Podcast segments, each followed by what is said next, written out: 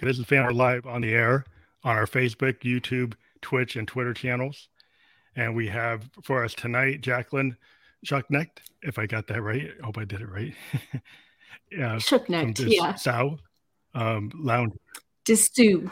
Dessous. Sorry. Um, are Dessous? Dessous, yeah. Dessous It means, it means underneath in French. Yeah, Dessous Oh, that, that's probably a, way, a, cool way to say it. yeah, um, so yeah, one of the things we like to do is talk to all types Dessous loungewear. So um, what our sponsor tonight is um, Newsly, this iOS, iOS app. Uh, just go into the iOS store and if you use coupon code GHOST, you get one month free premium subscription so you can stop scrolling and start listening. We're going to be on Newsly uh, later tonight. So, uh, welcome to the program. How are you tonight? Thank you. I'm doing well. Thanks.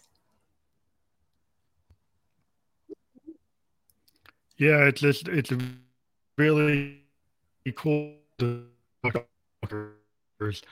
executive, and uh, you're a designer as well, right? Yes, uh, the founder of the company and the designer. So, were you a designer first, and then you decided you wanted to create your own company? No, not at all. In fact, I had zero experience in the fashion industry.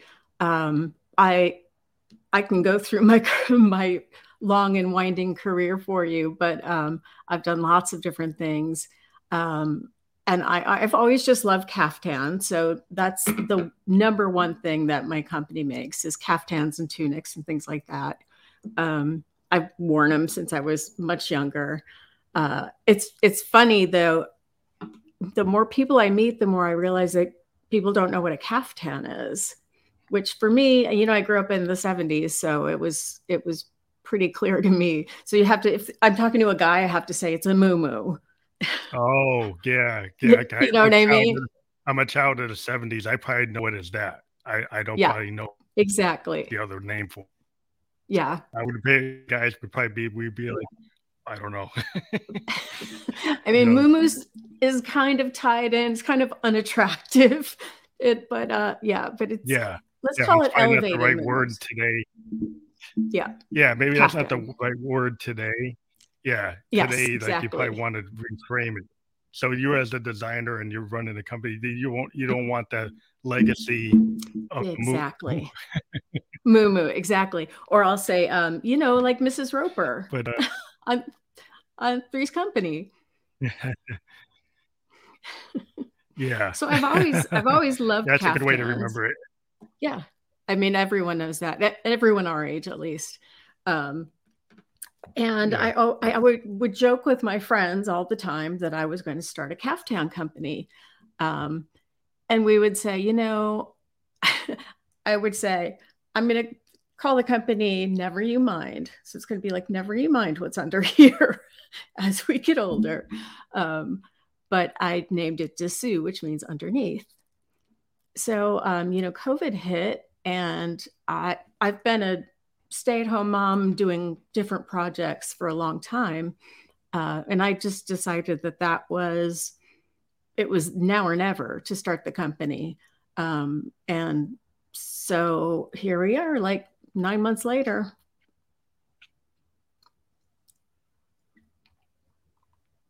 So there actually was COVID the inspiration to actually do it, to do to do your own company, or you were already thinking in that way?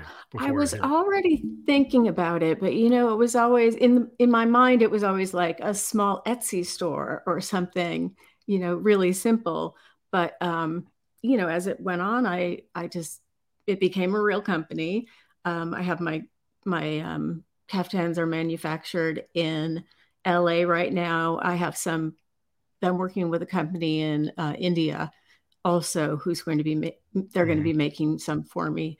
Um, but our my focus is on sustainable fabrics, sustainability. Um, I make sure that the factories I'm working for are yeah. you know ethical and responsible and the whole thing so that kind of gives me some parameters the, the whole yeah, that yeah, um, that, that's an important pitch for like the today's today's market. Yeah. Well, I didn't want to, you know, I'm obviously aware of what's going on in the environment, and I didn't want to do anything that was going to add to that. And, you know, I mean, nothing, no new product is 100% sustainable because you're creating something and you're using energy to do that. But um, I try to be as sustainable as possible, even yeah. in my packaging and everything. Well, I think that's very important because I have a 23 year old daughter, and she's mm-hmm. one of mm-hmm. these like you know the, her generation is very keen on. I don't want to buy that unless I know they're carbon neutral. I love that. They're not they don't not labor and they're not doing this. Yeah, so my, yeah, my daughter is always telling like me and my wife like you shouldn't buy that you shouldn't buy this, you shouldn't buy that. yeah, the, like, oh, the kids are way more knowledgeable. I know it's funny. Although I will go with my kids to like Target and they'll want something, and I'll be like, mm, I don't know, you know, Cambodian babies made that. yeah, yeah. But my daughter's like, she's like college age, so she's gotten on the bandwagon. Like she's like real active. Good, good. That's, I mean, it, it's we're leaving them a damaged but, earth. But so. I think it's, What's up? Yeah, she's very, very in. Yeah, she well, she's very into, um, you know, brands like yourself. She would be probably very interested into it because like that's her focus. She's an artist Great. herself, and so oh, cool. she's really into like you know the typical kind of artist mindset that seems to be like involved with uh you know society and things like that. But so so when, when why did did you focus on the caftans? Like, what was that that what, what is there a particular reason why you did? Well, it, it's I've always loved them. I think they're they're super comfortable and they also look chic and sexy and it's just one of those things where you know you can wear a sweatpant outfit but you're just not going to look you're not going to be like floating through the room in your caftan. So that was that was one of the things and I've just always loved them. Um, and I tried to find a company that did mm-hmm sustainable caftans and there are a couple of them but they're you know their price point is crazy it's $600 and up so that was my focus was trying to oh, wow. Create sustainable caftans and keep the price point where it's accessible to more people and it also is like okay i can get a niche i can get i can take that market and i can have right. that angle is that like what's yeah. important when you do a business to kind of figure out like what's your market and what's going to be your absolutely your client base? Yeah, yeah. We, you, you know, to- one of the first things you do is uh, who's my ideal client, and you know, who's my ideal customer, um, and what is my niche, right? So for me, um, my niche yeah, is women my age. Yeah, it's you know, it's. Did you do a lot of research to figure that out? I did. I did. I knew nothing. You know, I worked in retail when I was in high school, but I really knew nothing about how clothing was made. Uh, so I had to just start by reading and going online. And, you know, I just kind of dug around as best I could. I had a couple books, and that's really how I learned the basics. Um, then I joined mm-hmm. a, a sustainable fashion um, incubator accelerator called uh, Factory 45 that was super helpful. Um, you know, being an entrepreneur is lonely. and especially, I needed people yeah, yeah. who kind of understood the business more. Yeah. And I wanted colleagues. Um, that I could bounce ideas off of. So it, it was a great program and it was like a six month program. So if anyone wants to start a sustainable fashion brand, call Factory 45. Um, but it's super helpful. I, ha- I was assigned to a mentor and we went through the whole, you know, the whole process up until launch. Um, taught a lot about manufacturing and fabrics and marketing and you name it. Um, so that was really great. I joined it kind of a little bit late in the game. So I had to do a lot of research before that. So how did um, you find that, that, that, group of people to help you. Like, like in music, we have collectives, right? Yeah, so a lot right. of musicians will go find like-minded musicians that are in the same genre, and then we kind of go all go on tour together because if ten bands Oh, show sure. up at the gig, yeah, Right. have a better shot of being able to club Yeah. or to control the venue, and so that you can guarantee that all your people are going to be heard. Is like so it's kind of similar in my mi- mind, but Yeah, definitely. And and that's one thing about fact the Factory 45 program is I'm connected to alumni who went through the program ages ago and have, you know, have their companies up and running and are doing really, really well. Um, and I'm I've connected with people like me who have just launched or are about to launch. Um, so it's kind of nice. It's it's I Mhm. have more it's I have colleagues really, and that's that's kind of what I I miss a the most. like Mentors, yeah, definitely. is that like a mentor mentor like uh like student relationship where you're where you're you're, you're new and you got the people that Right. have been doing it and, and then you get the, they put you under their wing and you kind of are in this kind of Exactly. like, uh, it, it- yeah it just seems like an internship but it's not exactly because you actually have a business and right. you're not an intern you're your own business off of the kind of roadmap they're, they're providing you like roadmaps right Exactly. Yeah. And I mean, their program is absolutely wonderful. There's like yeah different parts of the program, and it's like it lays it all out, and you have like, you know, projects to do before you launch. And it's been great. And then you launch, and it's like, okay, here we go. So I wondered, like, in terms of your business, how do you actually get your manufacturing determined? Like, how do you determine who's going to make your product? Is that It's is that a lot of work to figure out, like, who's going to make the right quality and who's going to It do it, is. like, give you the end end product that you want at the quality Right. you want at the price you want? It's not easy. Um, it's a lot of, I mean, the first manufacturer I went with that made my samples, I just Googled, you know, and they they were here in Atlanta where I am. Um, and then I met, I think I met some others. I had another manufacturer in LA that I I can't remember how I connected with them. Um, probably Googling, and they did sustainable projects, sustainable fashion. And then shortly after that, they decided they weren't going to do manufacturing anymore. They were just going to do consulting. Um, but they turned me on to to my that's little good. factory in in LA. Yeah, it, it's been a long and winding road. I'll tell you that. They've been great. You know, it's it's your interesting. There are more and more. Yeah, more and more small manufacturers that are doing sustainable work. It's really hard to find, though. Um, you know, sustainable fabric is very expensive and it's more expensive for smaller companies because you're not buying in huge bulk, you know? So that's a little Yeah, tricky. That bulk is the big thing, right? That's you- right. Yeah, a factory will have MOQs, yeah, because I which guess the is nylons, hmm Yeah, now I'm working with uh, the company in India. I was looking for a company that did organic cotton, like Indian block prints. Um, and I had a really hard time Okay. finding somebody who did that in organic cotton, but I did. I found this wonderful um, Masala Threads is a company I'm working with in India, and they're absolutely great. Um, and they do all kinds of sustainable fabrics. So they're working on some stuff for me right now. It's exciting.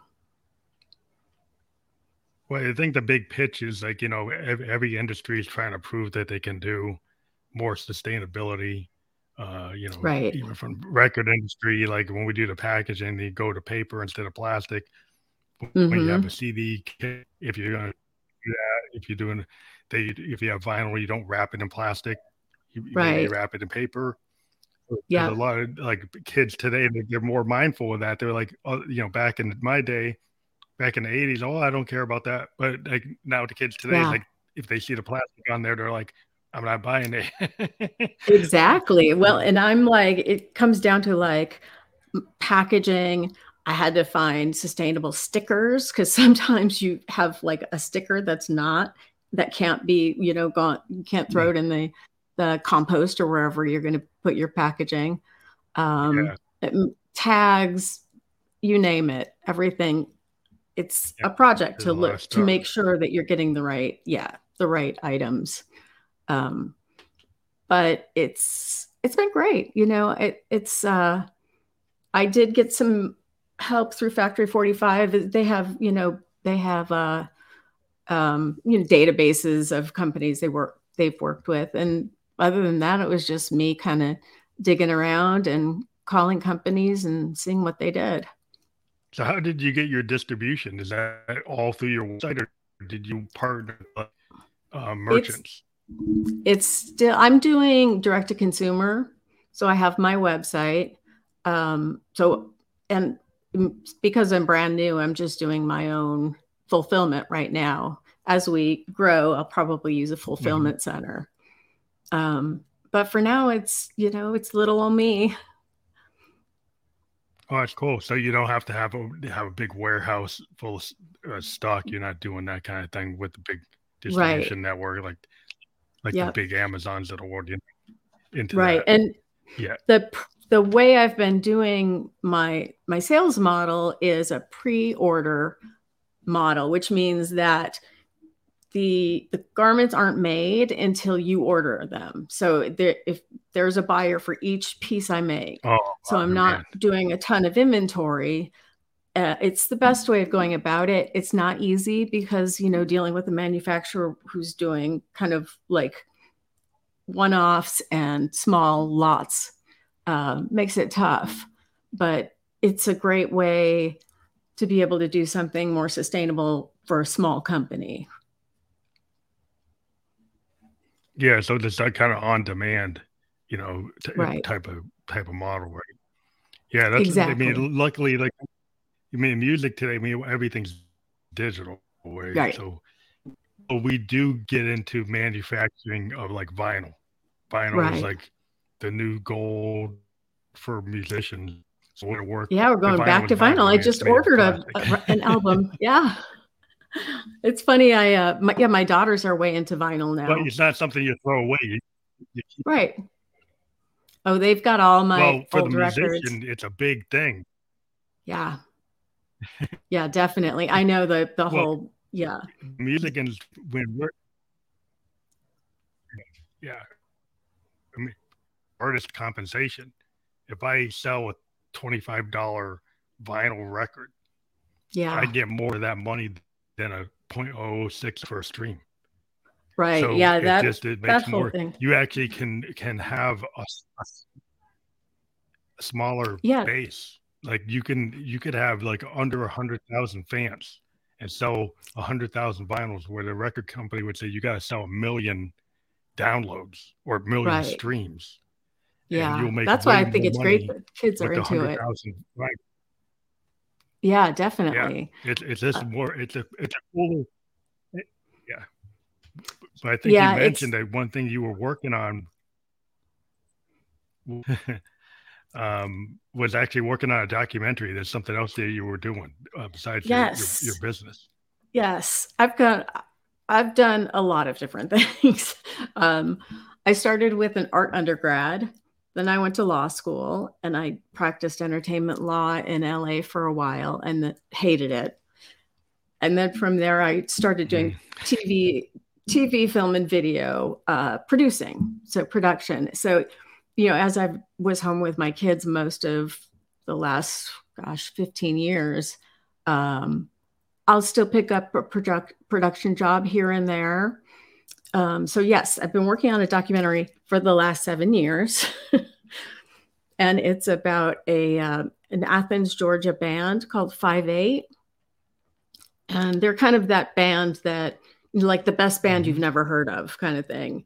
Um, so uh, I'm working with the director Mark Pilvinsky, and yeah, so it's been really, really. We have a cut. It was great. COVID hit. We thought we could make it better. So we're still working on it. But it's been it's been really fun. And it's kind of tied me in well, to the Athens music scene. And I'm originally from Chicago, so I didn't really know much of anything. It's been great. Well, yeah, REM and, broke broke from that scene back back yes. in the day, like REM, Michael Stipe. I was a yeah. you know I'm a child of the '70s, and I Me got too. into like college radio because of like the from from REM mm-hmm. and the yeah. Athens scene I really got into, and I was really interested in their take on Southern myth- mythology when they did like Fables of the mm-hmm. Reconstruction. They just had a different feel. They kind of had they sounded like the Byrds but not yep. like the Byrds Yeah, right. And kind of style where it was like very, very sound painting. Like you didn't know exactly what he was saying. And it was a lot of mystery. and then he went. no Warner one knew Brothers. what Michael Stipe was saying. Brothers yeah, then he went to Warner Brothers and they controlled his dic- diction and they made it so you could hear what he was saying. But when he was right. on IRS, you, you didn't know what he was saying. But I actually like those IRS records better. That's oh yeah, the old school ones. Well, it's funny yeah. that you mentioned REM because I just finished um, working on a music video for a new band called The Bad Ends. Um, and they are it's the lead singer from the band Five Eight that I'm doing the documentary about, and they ha- the drummer in their band is Bill Berry from REM. Um, and this is the first oh, wow, project. Bill, Bill yeah, it's pretty exciting. so yeah, Bill, I, I don't know if you remember, well, but Bill, awesome. yeah, yeah, it's so great. It, uh, Bill had yeah, a I know what happened. an aneurysm or something and had to quit well, the band ages ago. And so this is his first project. He hasn't been in a band. Yeah, during the Monster tour. Yep. Right. Yeah, during the Monster tour where they were really big. I mean, they just got on Warner Brothers. They'd had Losing mm-hmm. My Religion, the previous album, a couple other yeah. albums, and then they went and did Monster, which was like this big thing. And then toured. And as they toured, like Stipe had a surgery thing where you had to get surgery. Yep. And then like everybody got sick. Right. Every, I remember. Yeah, they all the got sick. got sick during that time. Mm-hmm. And uh, yeah, so, yeah, and then they, you know, Bill ended up saying, well, "I'm done." You know, he's right. But yeah, he was he was farming. He was a farmer for a very long time. He has a beautiful house out outside yeah. of Athens. Um, and we act- I actually went there to interview him for the Five Eight documentary, which the title is Weirdo. Um, oh, yeah. Weirdo. Yeah. So it was great. I got to meet Bill then. And then, you know, everyone in Athens kinds of kind of knows each other. Um, but Mike Mantione, who is the lead singer of Five Eight, just connected with Bill on the street one day and said, Hey, you want to jam with this new band I've got together? And it was really going to be a Mike solo album, but everyone kind of came on and and um, they got really mm-hmm. excited and made new music and they've got an album coming out in January. Well, that's fantastic because I loved his drumming. You know, I, I yeah. thought well, as a whole unit, of REM is just a fantastic band, but his drumming mm-hmm. was really great because stage are they like a post punk band, right? They yeah they had like bands like Joy Division, and yeah, right. that, that, were punk, but and then came became new wave. But REM wasn't new wave. No, they, they, they weren't really punk, and sometimes they could go there, right? But they tended to be in this kind of really alternative indie zone yeah, kind of college, indie a college. Bit of Byrds, yeah, yeah, it was like them, the replacements. Yeah, replacement. I love I love Paul Westerberg and the replacements. I was I mean I me grew too. up listening to like Let It Be and Tim and uh, Pleased to mm-hmm. Meet Me. Mm-hmm. And another band I was really into on SST was Hüsker Dü, Bob Mould and Grant Hart. Oh, if you ever heard so Bob, Bob Mould is wonderful. His uh, Dave Barbe it had played with Bob Mould and Sugar, and he is he was working on the album for these guys too. So everyone's oh, kind of tied awesome. in there. Yeah. Yeah. Yeah. It's pretty great. Could do replacements, REM. Those are when I was a kid. You know, I actually ended up being like a, do college radio at my college, uh, uh Boulder mm-hmm. College, when I was there in the 80s, like 86 yeah. to 90. And I was playing all Hüsker Dü and replacements and REM and, and people will be like, "Why are you playing that?" I said, "Because that's that's what's happening. That's that's that's what right. I think is." And it was because all those guys were getting signed by by owners or bigger companies because they saw it. They saw it, that that music was really the cutting edge of where, where things were going. You know, Absolutely. and it was the college radio people that we saw it. We, we, you know, kids like me, when we were like, these bands are cool. Maybe you don't think they're cool, but they're cool. yeah. Oh, yeah. I remember, you know, going.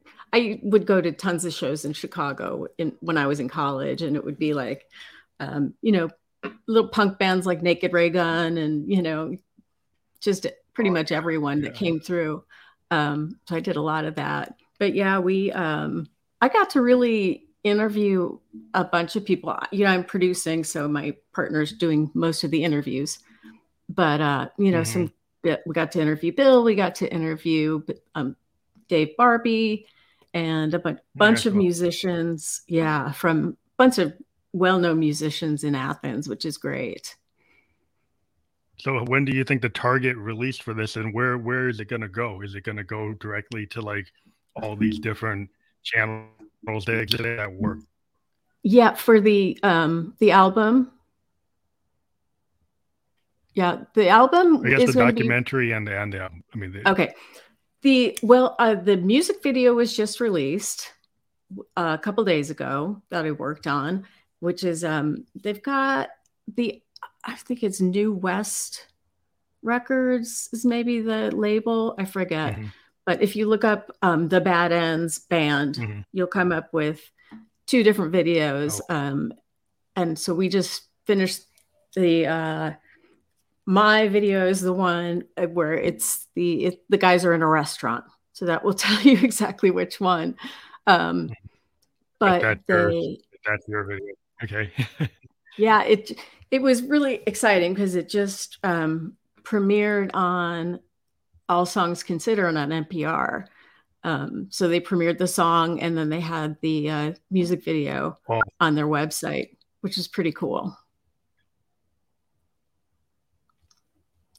Oop, you froze. Well, I'm there always into like trying to find, the, yeah, trying to find like the next big, good, cool and you know I, i'm a very big promoter of emerging and independent artists i mean that's my primary thing i do on my podcast oh, i've been doing great. since 2016 is i i try to break i try to break you know have, most of the people that mm-hmm. come on my show are independent and emerging artists world that that's i awesome. find as a as a, as a music musician myself mm-hmm. but i also want to give them attention because like the top 20 everybody gets attention in the top 20 I want to right take, exactly take the bottom 500 and actually take what's really to me going on is in the underground mm-hmm. artists that are coming back, artists that are trying something new. Like they, they maybe they've been there, but they're trying something new and they're coming back.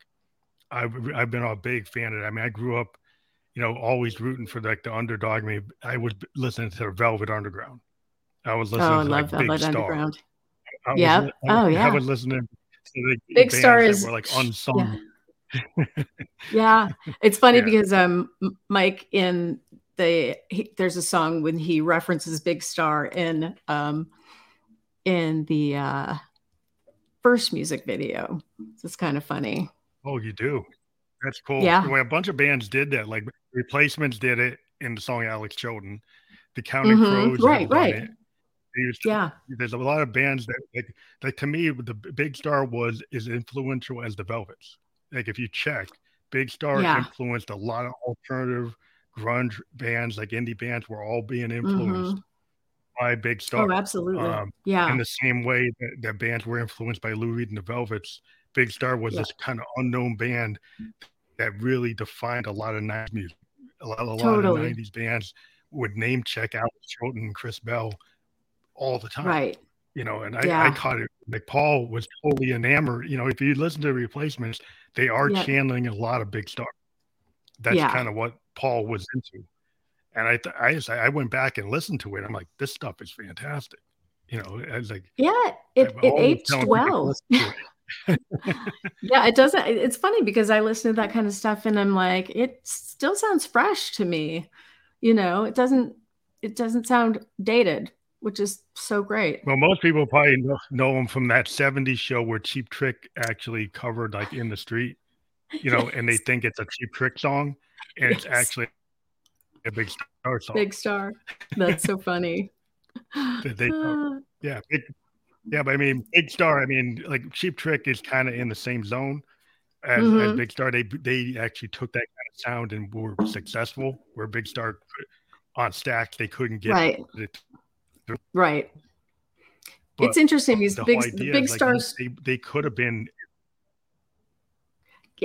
exactly. They could have been huge. And that's kind of the deal with this five eight band that I'm working on the documentary for. It was like they were the next big thing.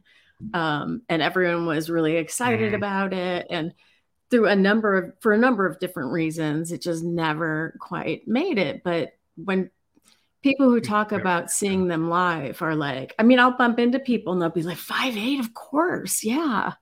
Um but you know it's yeah, dealing like with the next big star velvet underground yeah yeah. And then you know it's it's little things like an album got got pushed back and the label kind of interfered in things. And you know back then it was like it was a it was a group project with the label.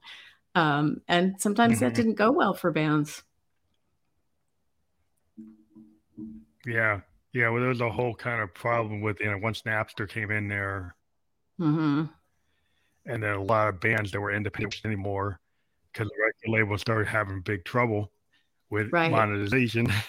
mm-hmm. um, so the like the the bands that they used to support, they suddenly wouldn't support. Like all these bands that were like SST, you know, our you know, IRS records, they stopped yeah. being able to, to to fund these independent bands, and, and right. that to me was a big shame because like, that's where I feel even today that's where all the energy is. That's where I always go to SoundCloud, I go to the underground bands, I go on the YouTube, I go on TikTok trying to find go on Instagram. Instagram is like my primary source. I find okay, tons yeah. of independent emerging bands on Instagram. And you know, if you if you actually troll it looking, there's a lot of really uh. good acts that aren't getting the attention at oh, all. Sure. And I that's what I where I mostly get most of the bands I talk to. I find oh, them there great. that people you know, I find them from all over the world, from Berlin and Iceland, Latvia, Australia. Cool. You know, I, and that's who I bring on the show. And I love that. Interesting. It's very similar. yes. you know, yeah. Yeah. It's, interest in it. It's interesting that in the documentary, the uh, drummer from Five Eight, Patrick Ferguson, says that you know, in some ways, right now is the best time in music because you can go, you can go on, you know, Instagram or whatever, and you can put your music out there. And if it's good, it catches on, you know, and it's like anyone can get on there. It's not like you have to get a label, you have to get signed, the whole thing.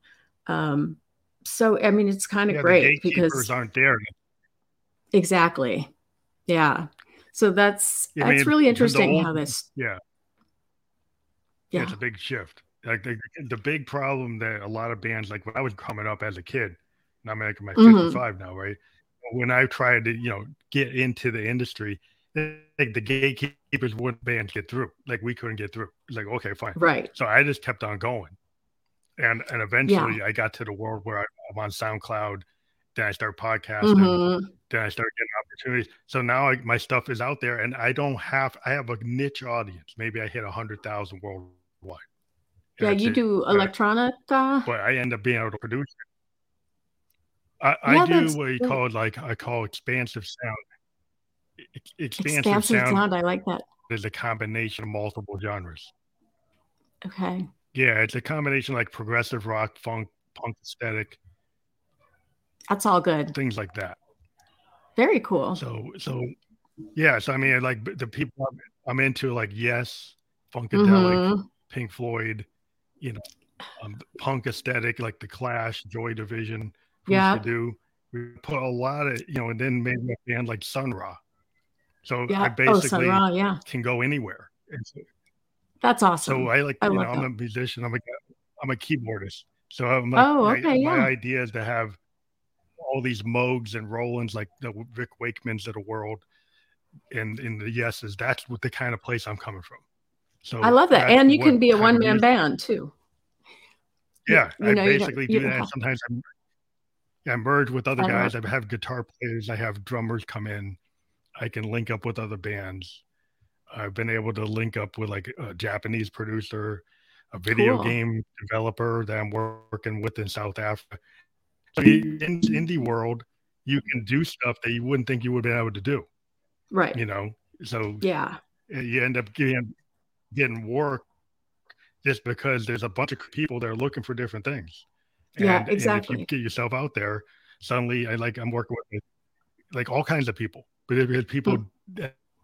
like they dig my somebody called and they play Moog based on this record. Or help me cool. produce this record. Do a video yeah. game soundtrack. And then you're out, you're not in the normal structure of what the record companies try to control. Exactly. I'm still able to get work.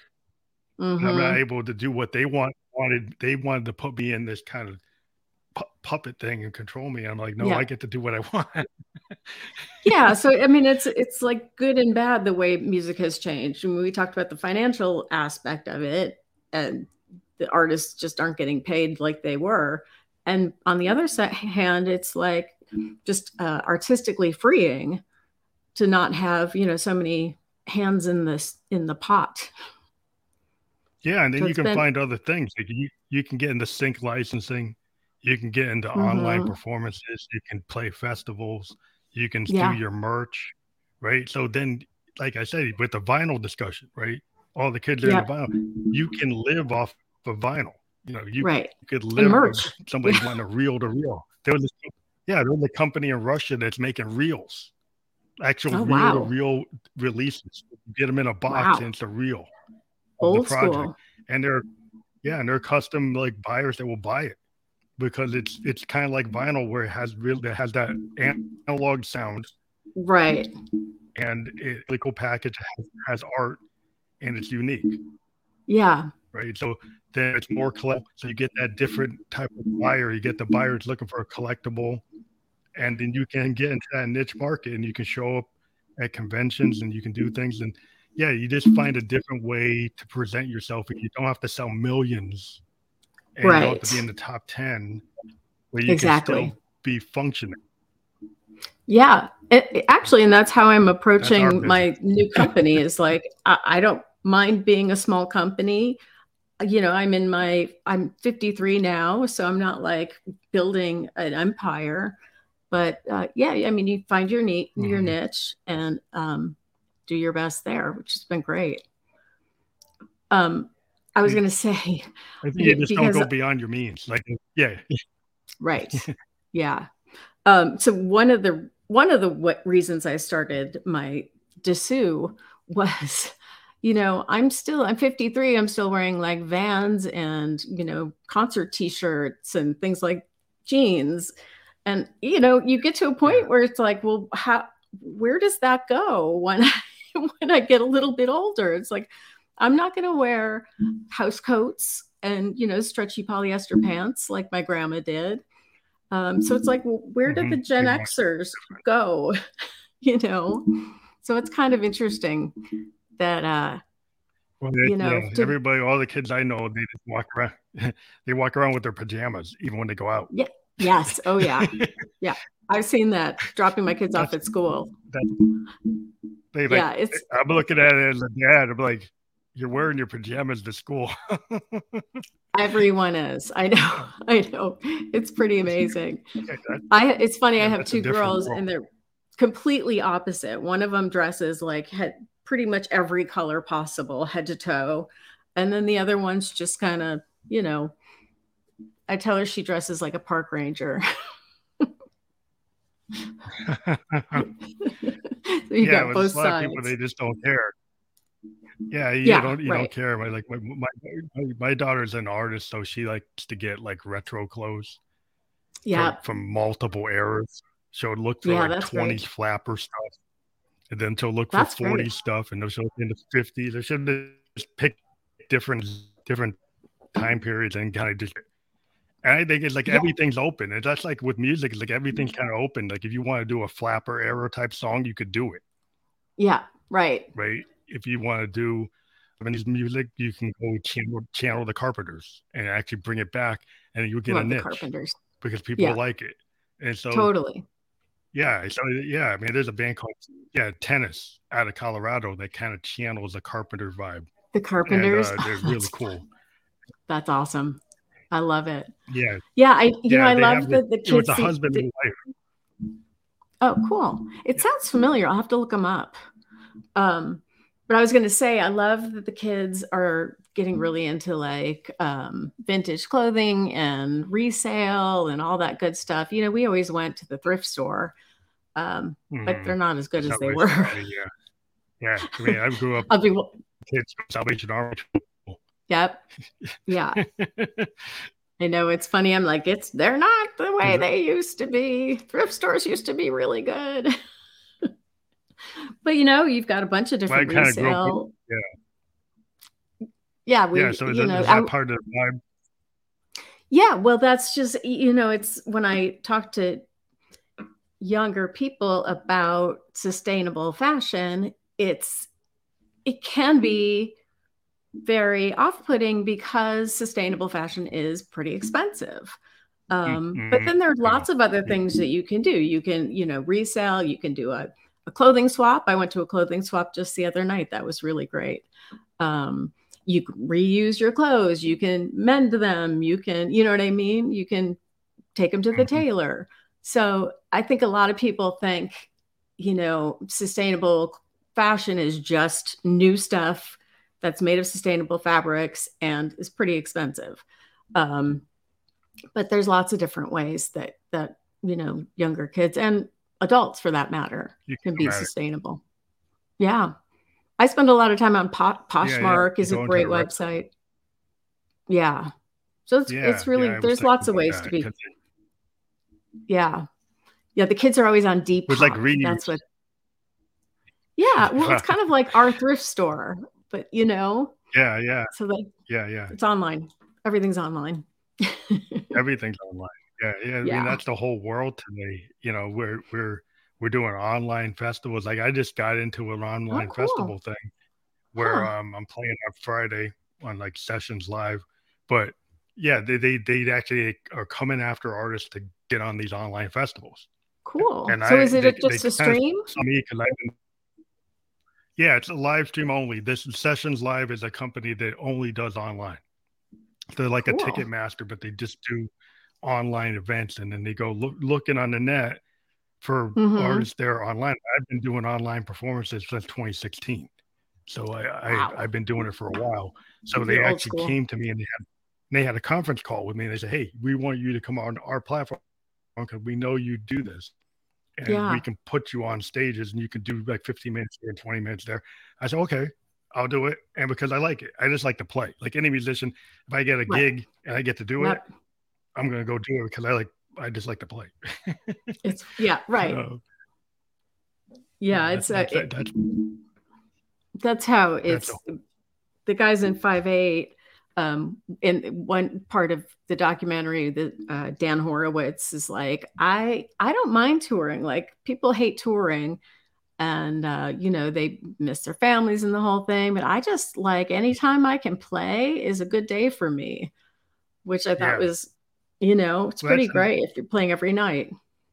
Well, I think the nature of a of a, of a working musician is right. is that they they want to get that gig. They either want to be a session musician and get those gigs doing right. the session work, or they want to be a touring musician. And really, it's a lifestyle. Yeah, absolutely. Like the Grateful Dead, think a band like a Pearl Jam, and make it a business. I mean, they right. operate in a kind of Grateful Dead way. I mean, Pearl Jam heads will follow Pearl Jam anywhere they will go see them three times in a row. Yeah. Night after night. They have that kind of dedication. Uh, where there's certain bands they like that's how they live. You know, and really as an right. artist, because the way the record industry is, touring is the way that you actually are sustainable as a musician. Yeah. that's the only way you really get the money. Um, Definitely. Um, which is kind of it's sad. You got to be on the train, on the plane, right. and on the bus but that's the way of our industry. The, they don't value the art itself. You get very mm-hmm. little pay for the individual piece of art. Exactly. You have to try to monetize in other ways. Right. Yeah. It's it's interesting. I haven't been to too many like huge stadium shows in my life. Most more hmm. like small indie kind of stuff, kind of things. But it's mind blowing how many people go to like a stadium show where it's huge. I actually went and yeah, saw Lizzo not the other last week or a week before with my husband. And it's interesting. I, I actually saw her at um, South by Southwest like five years mm. ago, five or six years ago, and just kind of stumbled upon her. And, you know, she and the big girls were still just wearing like plain old leotards. And now they're like yeah. doing all these costume changes and everything. So it's been crazy to they see that. Big. Yeah, huge. I know. Big. Yeah, it was a fun show. Whole, yeah, the thing. Yeah, that's the difference. Is like the festival scene really helps a lot of independent bands when it, mm-hmm. when it can be active. When you see these really big, like the Lollapaloozas and the big uh, European festivals, because mm-hmm. they go for multiple days, multiple stages, and a lot of indie bands. You know, you can get a really good gig.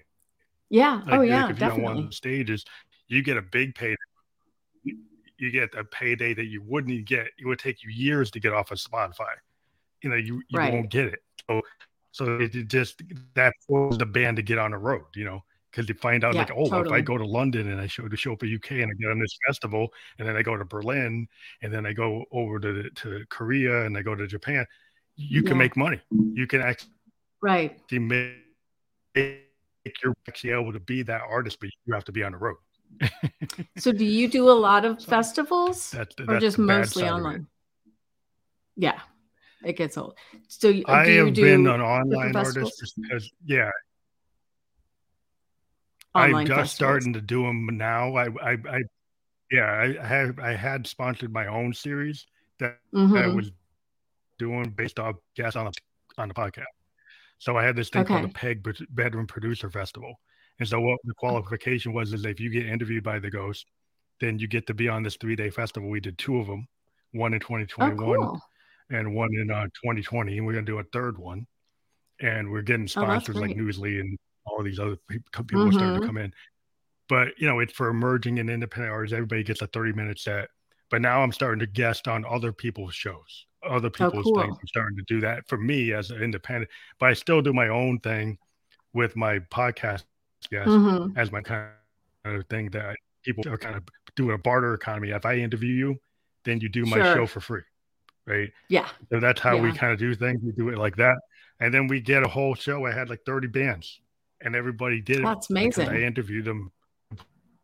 Their work. Right. So did they they did me a favor and they did a show for without any money. And so, but that's, I that's love that. you get how, to meet so many people. Yeah. Work.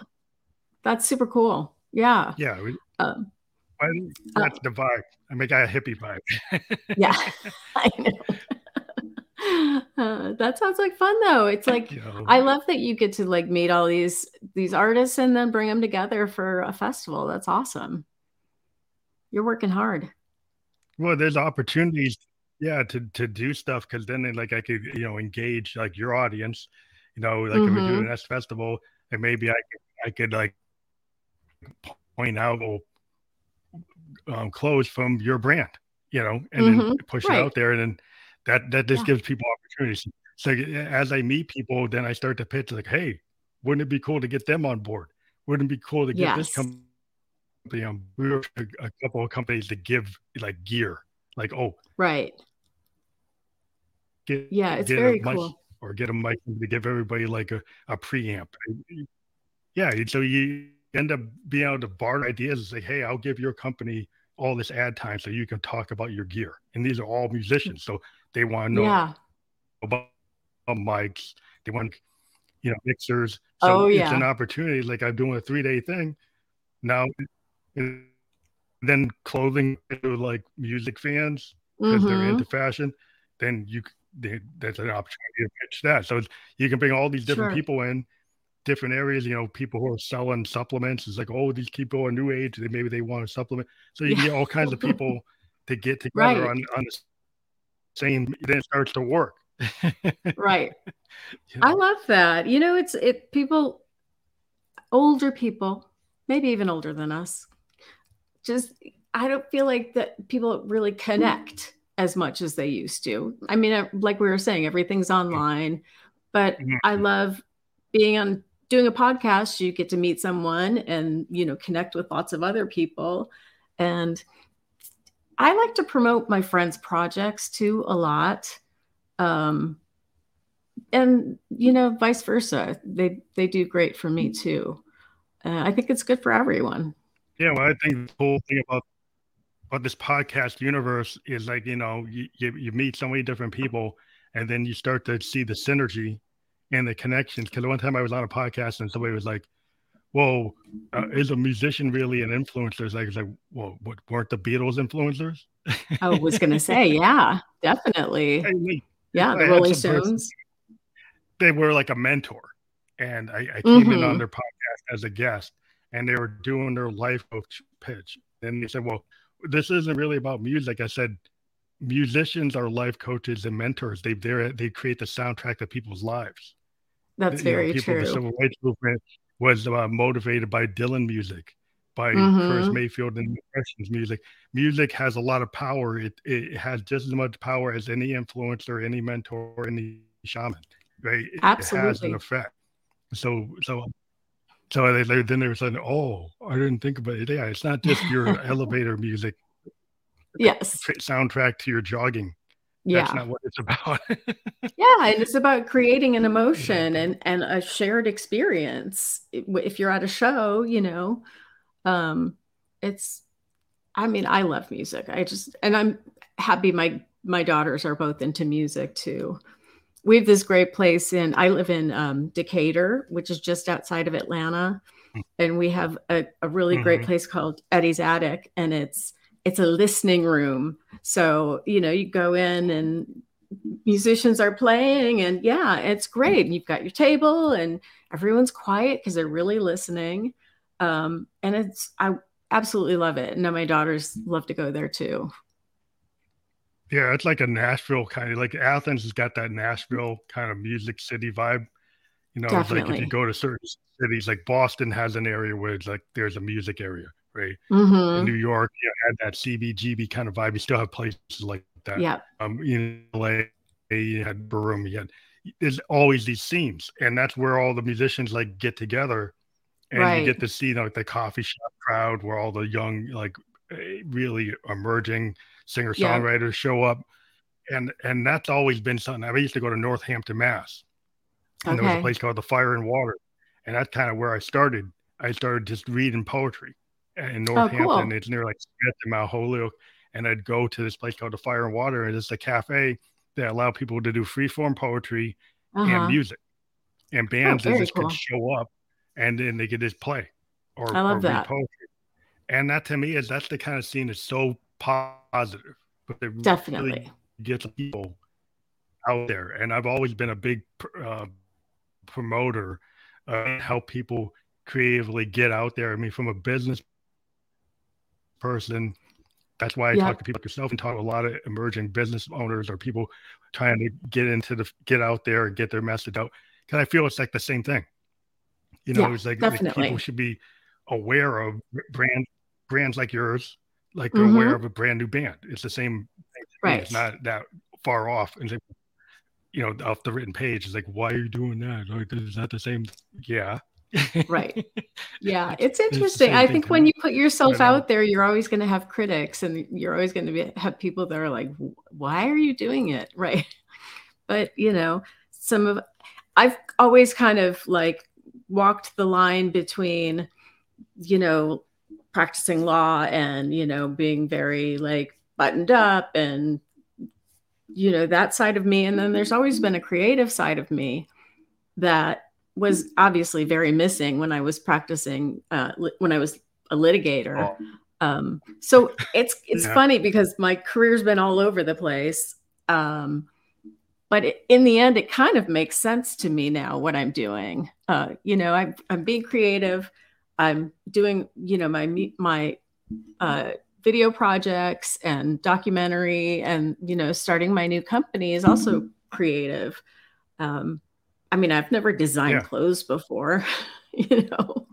I'm just kind of one of those people that's like, if I can find it on on YouTube, I'll figure it out. Yeah, I mean, that's how I, I as, as a musician years ago. I, I actually, when I was 17, I saw Joy Division. I saw New oh, Order. Cool. And then I and I went to a guitar center and I said I didn't know how to play anything. And I was like, I yeah. saw, uh, you know, Nick Rhodes. I'm like, I want to do that, right? So I went yeah. and I saved my money and I got like a Juno and I got a because so like cool. I just had the force of will, like I had that I just wanted to do it because I, I, saw all these bands and like I was really into them and I was a music fan and I was listening to mm-hmm. everything. And so right. I, like, so I said, well, yeah, why not get like a Hammond B3 or get a Yamaha piano? And then if I have it, then I'm going to learn it. Right. Yeah. And, you're going to play with it. I, and I yeah. also wanted to do it. I just did That's it. So and, cool. you know, after all these years, I got to a certain point where I, I can get it, you know, and it, it, to me, it's the passion of it of, of, of yeah, definitely. Musician, you do it because you love it. You love it. Like you're doing your business because you love it. Mm-hmm. Right. Right. And yeah, and you had had an idea, actual I make it real. So yeah, you know, creative yeah. people. That's what we do. Yeah, and you know it's it's tough because there's always that's like the right. You think of the people that are like, um, you know, they have to put aside their creative career in order to go out and make money doing something, you know, a day job.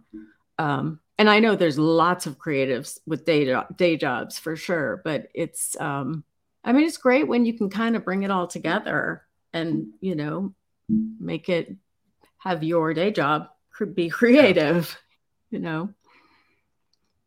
Yeah, I mean that's like my my daughter. She's in a really good position. She's going to school to be an art director. She's like you know uh, um, graphic artist, which is a fancy way of saying a cartoonist. Um, yes, but she yeah. can do multiple types of paintings, pastels, and she's gotten good enough that she can do logos. She works on graphic novels. She does storyboards. She does uh, art direction. So she now is Very in an cool. art direction group that's working with disabled artists to push disabled oh, wow. artists. Uh, um, and she's an art director. And she's going going to go to University of Pennsylvania for like a master's and it through online way of doing it. And so, yeah, her goal Very is cool. to have like a design studio that's all all encompassing from doing like logos for bands and independent mm-hmm. companies to doing like whole projects like you know anime and manga right type yeah enterprise she's totally got this idea of like some of it will be like cartoons some will be you know movies some will be business work to support the yeah. more alternative work. And that to me, I, right. I, was like, that's really cool that she's got this wide range, ranging idea to actually be able to do it and be Definitely. sustainable in terms of like, yeah, I have to have a day job because this is my job. yeah, it's interesting. You say uh, uh, the production company I worked at in LA. It was the kind of thing where we did we did commercial stuff, um, we did TV stuff, but that also paid for the documentaries you know what i mean the real passion projects um, so that it's a great mm-hmm. way of going about it is you know kind of doing yeah, something to, pay the bills to do your commercial yeah yeah, yeah exactly it's the way mm-hmm. it's kind of like this podcast is how i can go and put out like a two hour long album like I, i'm a yeah, kind of old right. school retro guy my peg forever is like two hours long it's 19 songs, two hours long. Most songs are five, six, seven minutes. It's not what you oh, would wow, expect yeah. in this age. It's more what yes. you would have thought, like Genesis or mm-hmm. Parliament, or that's kind of who I lo- grew up with. So that's why, yeah. why I write, right? So that's not what's kicking today, but because I do the podcast, right. I can do what I want. Yeah. So I actually, but then my podcast actually does the other piece. So I'm, I'm able to kind of have a wide ranging thing going on, which I think yeah, that's, that's, the awesome. way you have to figure it out in this world it, it, to be to be a business yeah. person and an artist at the same time. It, right, it's exactly. difficult, but you know, any artist it is your brand, you know. yeah. It's you know, my yeah. my oldest daughter is looking at colleges brand. now. Yeah. Yeah, right. You have to have a personal brand. Um, my I tell my daughters like mm-hmm. you don't have to know what you want to do with your life. You just have to know what you want to do next. And you know, and that's kind of how yeah. my whole career has been. Like I've followed where the path has led me. And um it's been great. I have I've very wide mm-hmm. ranging experience, which is wonderful. I think it's awesome to, to see your artistic capabilities being brought out in the thing that you do day to day, right? Yeah, so you're a designer. definitely. You did the art, Yeah. you know, the, the the film work and the and the work with the with the musicians.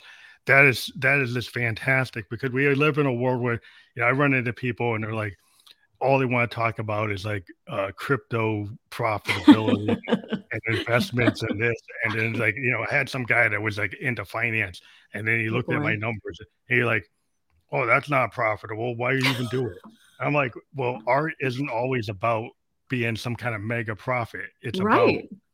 the artistic nature. And I had tried to explain to him about the story about the Velvet Underground and Big Star. And he was like, I don't understand what you're talking about. It's like, if it doesn't make money, it's not good. And I'm like, okay, uh-huh. but that, that's, but that's that kind of Yeah. the mindset of like an investment banker. They're Yeah, like, oh, exactly. if you're not doing 20 million, why are you even doing it? Like, if you're not making, if you're not able to be in a, in a bank, like, well, but that's not what the whole point is. right yeah know. it's i i have i've been very lucky i have tons of friends in chicago la now here in atlanta and almost all of them have their own like creative thing going on um you know visual artists and musicians and graphic artists you, you name it so i got a, a great group of friends yeah, it's cool to be among the crowd that actually understands art. Mhm. the crowd. is like I run into some people I went to college with, and they're like, they're all like those A A level people, like they're in the boardroom type people, you know, making Oh, those yeah. kind of things. And okay, yeah, it's a totally different thing. It's like, okay, okay, I understand where you guys are, and I chose not to do that. right exactly yeah i made a choice it's not that i couldn't I chose not to do that. yeah exactly Yeah. well that's kind of like me in I law It was just like i'm i could practice law for the next you know 30 years and become a partner in a law firm but it it was i was miserable You Yeah. you have to make you your know, choices you in life your heart. Yeah, there's a lot of Mhm. people they stay in that miserable position, and then they got to go get an analyst. They got to get a psychoanalyst. They got because they're like they're not doing what they want, right? Right. And so like you really have to look in the looking glass, like the old Victorian poets used to say, and really Right. figure out who is that you and who's that other you, and who do, who do you really want to, do, you know, do do you really want to self actualize? Like the way I always talk about, like the way David Bowie was able to sex, self actualize and actually, you know, Ziggy make Ziggy happen and make right happen. right yeah yeah definitely And, and that's like, a, and it's like that's like a true artist. He actually took something, it is in his head, and he made it be be like the whole story. It actually became real yeah because right just because his creativity and his belief in it. And so that's you know, if that's what you want to do, you know, that that's what you should go for. You should go for something that's going to make you feel better inside your heart, your soul, your mind, everything. Uh, not Absolutely. just look at the material, which because you know that's why you do what. That's why I like creative people Mhm. because you make that choice. Like you don't want to be a lawyer. I want Right. to make my own business. I want to be a designer. I want to do something sustainable. You know, you Right. if you sit in a law firm, it's like yeah, everybody can think that's if people in your family, your friends. Oh, that's a cool thing to do. That's the right, right way to do it exactly you know, art's always kind of not, not looked at it as the right thing. It's more, you know, Mhm. oh, oh, it's not as stable or whatever. But I've always been a person like go where your heart's gonna go, and, and then things happen. happen. I find that things that people come to you, people see what you're doing. If you believe in yourself, other people will believe in you. absolutely That's, that's what I feel. yeah yeah it's it's interesting i've the way i've like gotten different projects is always through like people i know and you know i have these crazy opportunities. Like i started producing because i was working on a project with the nobel peace laureates and uh, making a music program for kids. So it's like just random things like that and lead you to the next step. You just never know. Yeah, you, yeah, yeah. Because you put yourself out there, like they, they always tell people, if you got an idea and you just keep on Mhm. doubting yourself, and then you Yeah. never put it out because you're scared Yeah. of what people are going to think. I tell people all the time, if you're a creative, as soon as you put that idea out, there's a bunch of haters that say they don't like it, right? right But that's not. You Always. don't have to listen to that. You have to just go. Like, if you just keep it out, it's never going to happen.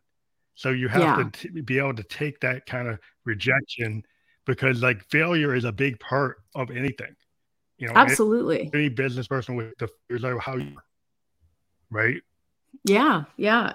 And you know, as I've gotten older, I don't give a shit really what other people think. You know, it takes it takes a while to get to that point where you're like you feel secure and you're like I can do my thing and I don't care what you think.